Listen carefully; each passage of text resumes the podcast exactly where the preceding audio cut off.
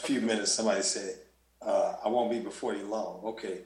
Uh, I'm hoping 20 minutes. I'm, I'm going to try to get out here 20. It's 1230. Okay. If I'm here still at 1 o'clock, somebody needs to ring a bell. Amen. So, you know, I was looking at Second Timothy chapter 2, and I was reading verses 20 and 21. And this is uh, the book of Second Timothy is Paul speaking to Timothy. This is a jailhouse uh, epistle or, or, or writing. Paul is in jail. This is the last book that Paul would write before he is executed. And he, in this book, would say, I have fought a good fight. I have finished my race. I have kept the faith in chapter 4. But before he gets there, he is exhorting Timothy. And in the second chapter, in these two verses, he says, But in a great house, there are not only vessels of gold and silver, but also of wood and clay, for some for honor and some for dishonor. Therefore, if anyone cleanses himself from the latter, he will be a vessel of honor, sanctified and useful for the master, prepared for every good work. Paul is admonishing him at a time where Paul is in jail and the church is uh, growing, but there are divisive uh, entities going on in the church.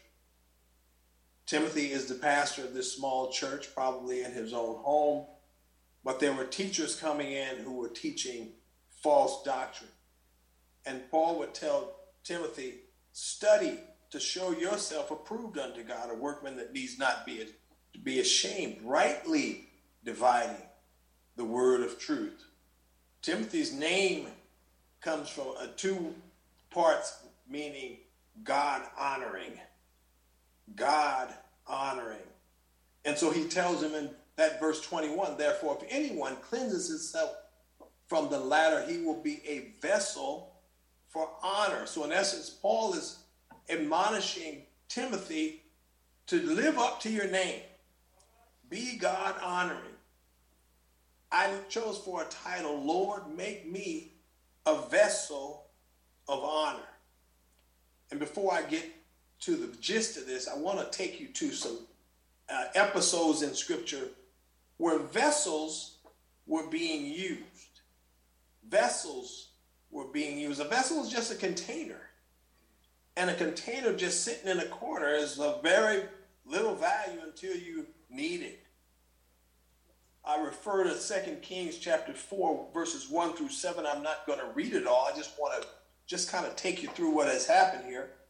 This is a segment where the prophet Elisha, who was the uh, came right after Elijah. Elijah went into heaven on a chariot of fire, but before he left, he asked for Elisha to give me a double portion of your anointing and when he went up in that chariot, he threw his mantle on to Elisha, and Elisha received a double portion, which meant a double inheritance also. But this prophet, as Elijah was a prophet of fire, he was a prophet of power and fire. Elisha was a prophet of power, but he was a prophet of the people. He loved people. He was more hospitable. He was a a, a more of a homeboy than Elijah. Elijah was out there, and he was chopping people's heads off. Elisha was a kind-hearted individual. But in this these verses in 1 through 7, we see I titled this segment The Prophet and the Preacher's Wife. This widow woman comes to Elisha. Her husband was a prophet who had died.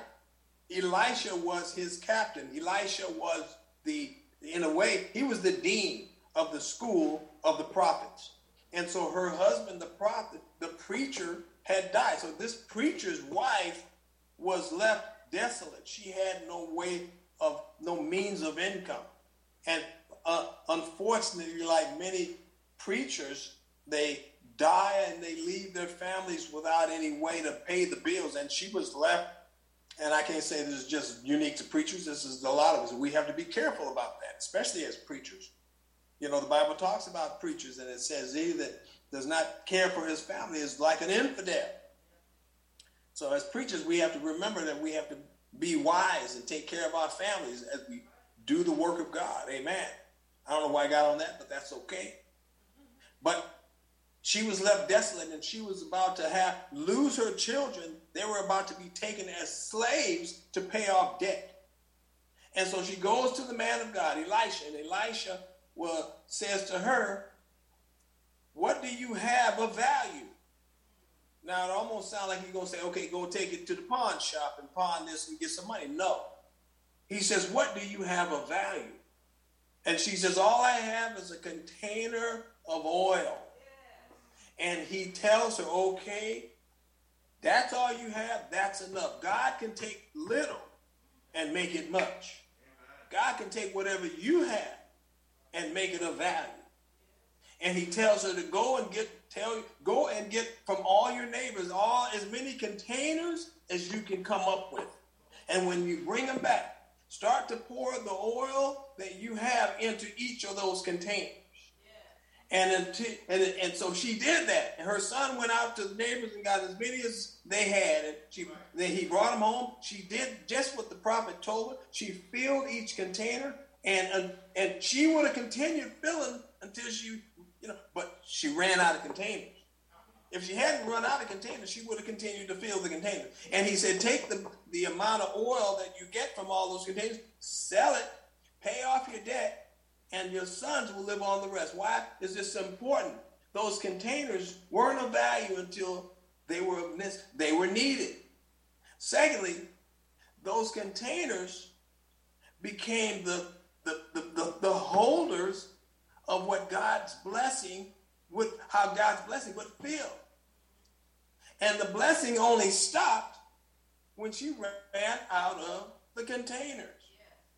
So the prophet and the preacher's wife. The second lesson I want to look at is John chapter 2, verses 1 through 11.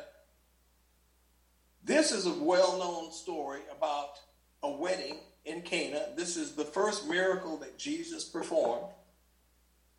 And we know the story. It's a wedding. Jesus and his and Mary, his mom, were invited the disciples. And his mother comes to Jesus and says, They have run out of wine. Now, Jesus' reply was, What has that got to do with me? And she's, this is the mama. Mama is not taking no for an answer. And so she looks to the, the, the, the servants and says, Whatever he says, do it. And what he said to do, go get those water pots, the empty jugs, fill them with water. Now, how does this address the problem? Because the problem is they don't have more wine. Well, why is wine such a big deal at a wedding? Well, in those days, wine represented joy and festivity. And we're not advocating drinking because we know what happens when you get too, because the Bible tells you, do not be drunken with wine where there is excess, but be filled with the Spirit. But this was a wedding. Jesus' first miracle is at a wedding. Why? marriage. And marriages are supposed to be include joy. God forbid you're in a marriage and the marriage doesn't have joy in the marriage. There's so much going on here that I want to bring to your attention. First of all, he didn't say fill them with water and then serve water instead of wine. He says when you fill them up, dish it out and give it to the master of ceremonies. And he did, and the servant did that. And the, the master of ceremonies noticed something. He says, normally, and he goes to the to the bridegroom. This is the bridegroom's house. This is where the wedding was taken, the wedding party would take place at the bridegroom's house. So the bridegroom did not know that this wine, this water had been turned into wine, but the servants are the only ones that knew, and Jesus. And when he tasted the wine, he says to the to the bridegroom, Usually, you wait for the end of the uh, the ceremony after the good wine is gone, and then you serve the bad wine because they're so drunk they don't know the difference. But Jesus didn't make for them the old wine; He gave them new wine. New wine representing what? This is a marriage and beginning of a new life for these two this couple. New life, new wine represents the new life and the and the joy that comes with this new life. Of course, Ephesians 18 says, don't be overly filled, don't be drunk with wine, whereas in excess, but be filled with the Holy Spirit. So the wine is representative of the joy of the Holy Spirit. New wine, new beginning, new strength, new relationship. A relationship should be filled with joy. So as a as a married man, as a bridegroom at this time in his life, this bridegroom didn't realize that yet you run out of wine, Mr. Bridegroom, but there's another bridegroom that's there with you. His name is Jesus. Remember, we are the church. We are the bride of Christ. Jesus is the bridegroom. So this bridegroom who ran out of joy, the, the bridegroom, Jesus Christ, was there to present him with all the joy he needed. Amen. In John chapter 4, verses 25 to 30, another story. This is another well known story. This is probably one of my favorites. The woman at the well, I call this a woman at a well finds living water. Amen. Why is, why is water so important? Because look, we're 70% water, humans, right?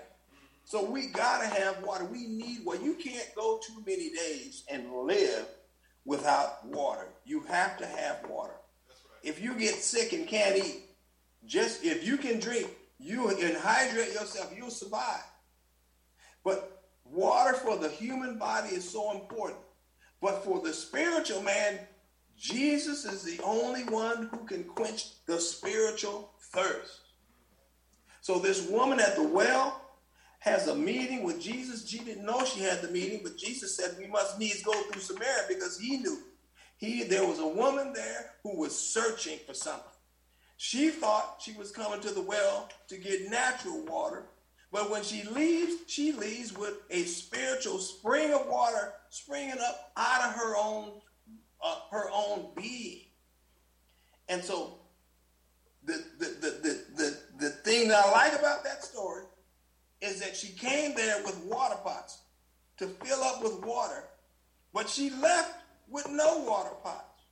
She didn't need the water pots anymore. So when I look at those three entities, when I look at those three stories, I see that there are there's some things that those all those stories have in common. First of all, they all had vessels that were used, and all the vessels were empty. Secondly, in all those instances, faith came to play, came to be a part of the story. The preacher's wife had to trust what the prophet said and go ahead and pour into those vessels that she got so that they would produce more oil. The water pots, the, the servants had to fill those pots up and dish it out in, in exchange for what they thought was no more wine. They had to have a certain amount of faith.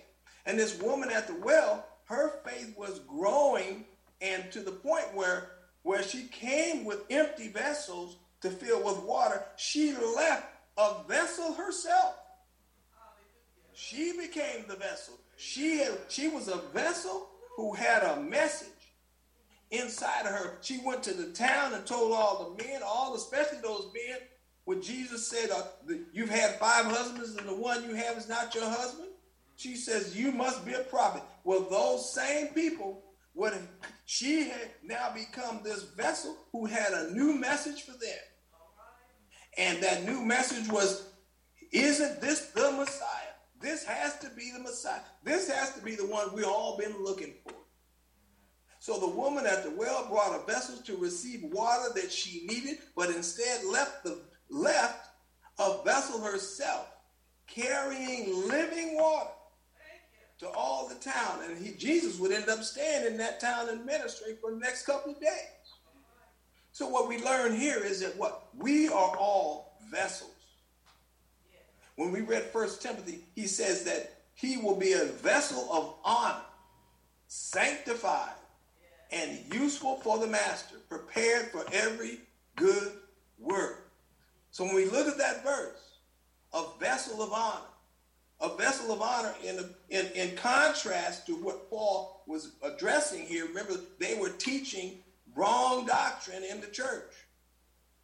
So a vessel of honor studies to show himself approved.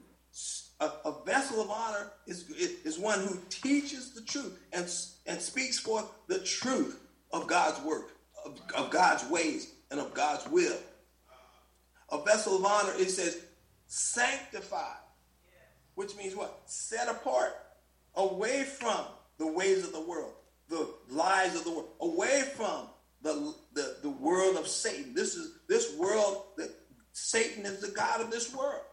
Sanctified means separated apart from all that, separated unto God for the work of God, for the will of God,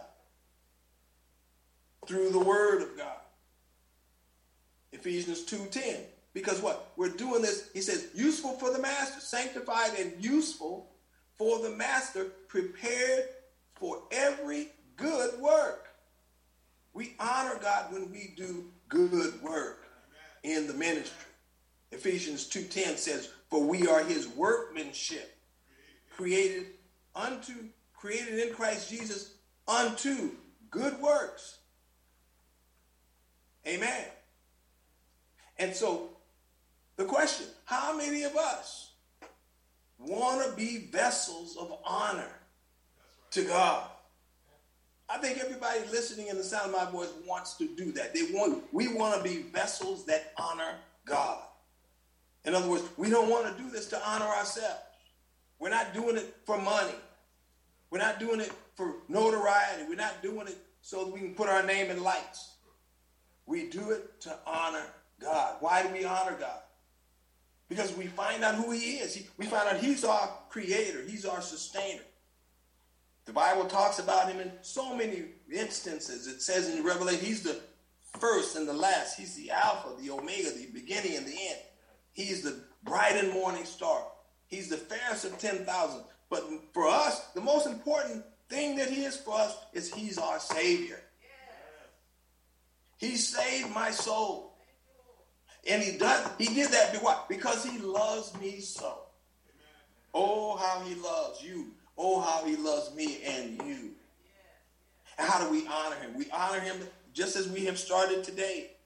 We honor him by coming together, uh, even on Zoom, coming together on one accord with one mind to worship him, to adore him. How do we worship him? How do we honor him? We honor him with our time. We honor him with the talents he's given us. He's given everybody gifts. He's given us all gifts. And it's just a matter of us nurturing those gifts. It's a matter of those gifts getting better and better and better. We use the time and the talents that He's given to us. First Corinthians, uh, well, Matthew 25 says, uh, 25, 25 and 14 talks about, uh, um, I forget what it says. I'll come back to that. So we honor God with our body. First Corinthians 6 19 says, Don't you know that your body is a temple of the Holy Spirit? who is in you, whom you have from God, and you are not your own. You are bought with a price. So we honor him with our bodies. How do we honor him? He says in Leviticus 21 and 8, he says, I, the Lord, am holy. Be ye holy, for I am holy. 1 Peter 15, 16 says the same. We honor him with our resources. Matthew 6, 21 says, Where your treasure is, there will your heart be also. We honor him with our resources. We honor him with our heart. Proverbs 3 5 says, Trust in the Lord with all your heart. Lean not to your own understanding in all your ways, acknowledge him, and he will direct your path. We honor him with all our heart. We honor him in our actions. Colossians 3:17 says, Whatever you do, in word or deed, do everything in the name of the Lord. Yeah. Giving thanks to God the Father through him. We honor him in everything we do. Amen. How do we honor him? We honor him through the sacrifice of praise. That's what we do when we sing songs. We sing the sacrifice of praise in the, you know, uh, the house of the Lord. We sacrifice our very lives. Romans 12, 1 says what? Brethren, I beseech you by the mercies of God that you present your body what? A living sacrifice holy and acceptable unto God, which is your reasonable service of worship. And we honor him through our obedience to him. Jesus says what? If you love me, do what? Keep my commandments.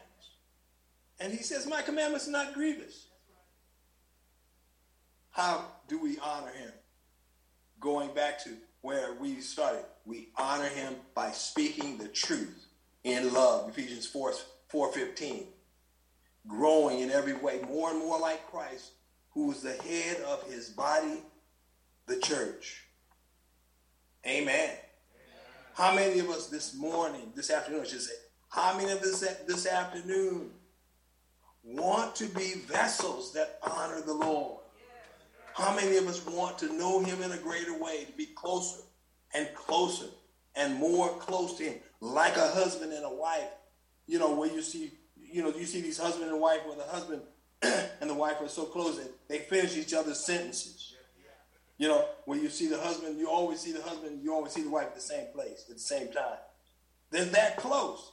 Well, this is what God wants for us. How many of us want that for ourselves? To be vessels that honor God, honor God in our everyday life, honor God from the time we get up to the time we go to bed. How do we do that? We honor Him from the time we get up. We, we let Him know, Lord, I thank you. I thank you for waking me to see the new day. Thank Him for, for breath in my lungs. Thank Him for, for blood going through my veins, my heart continuing to pump, for the use of my limbs.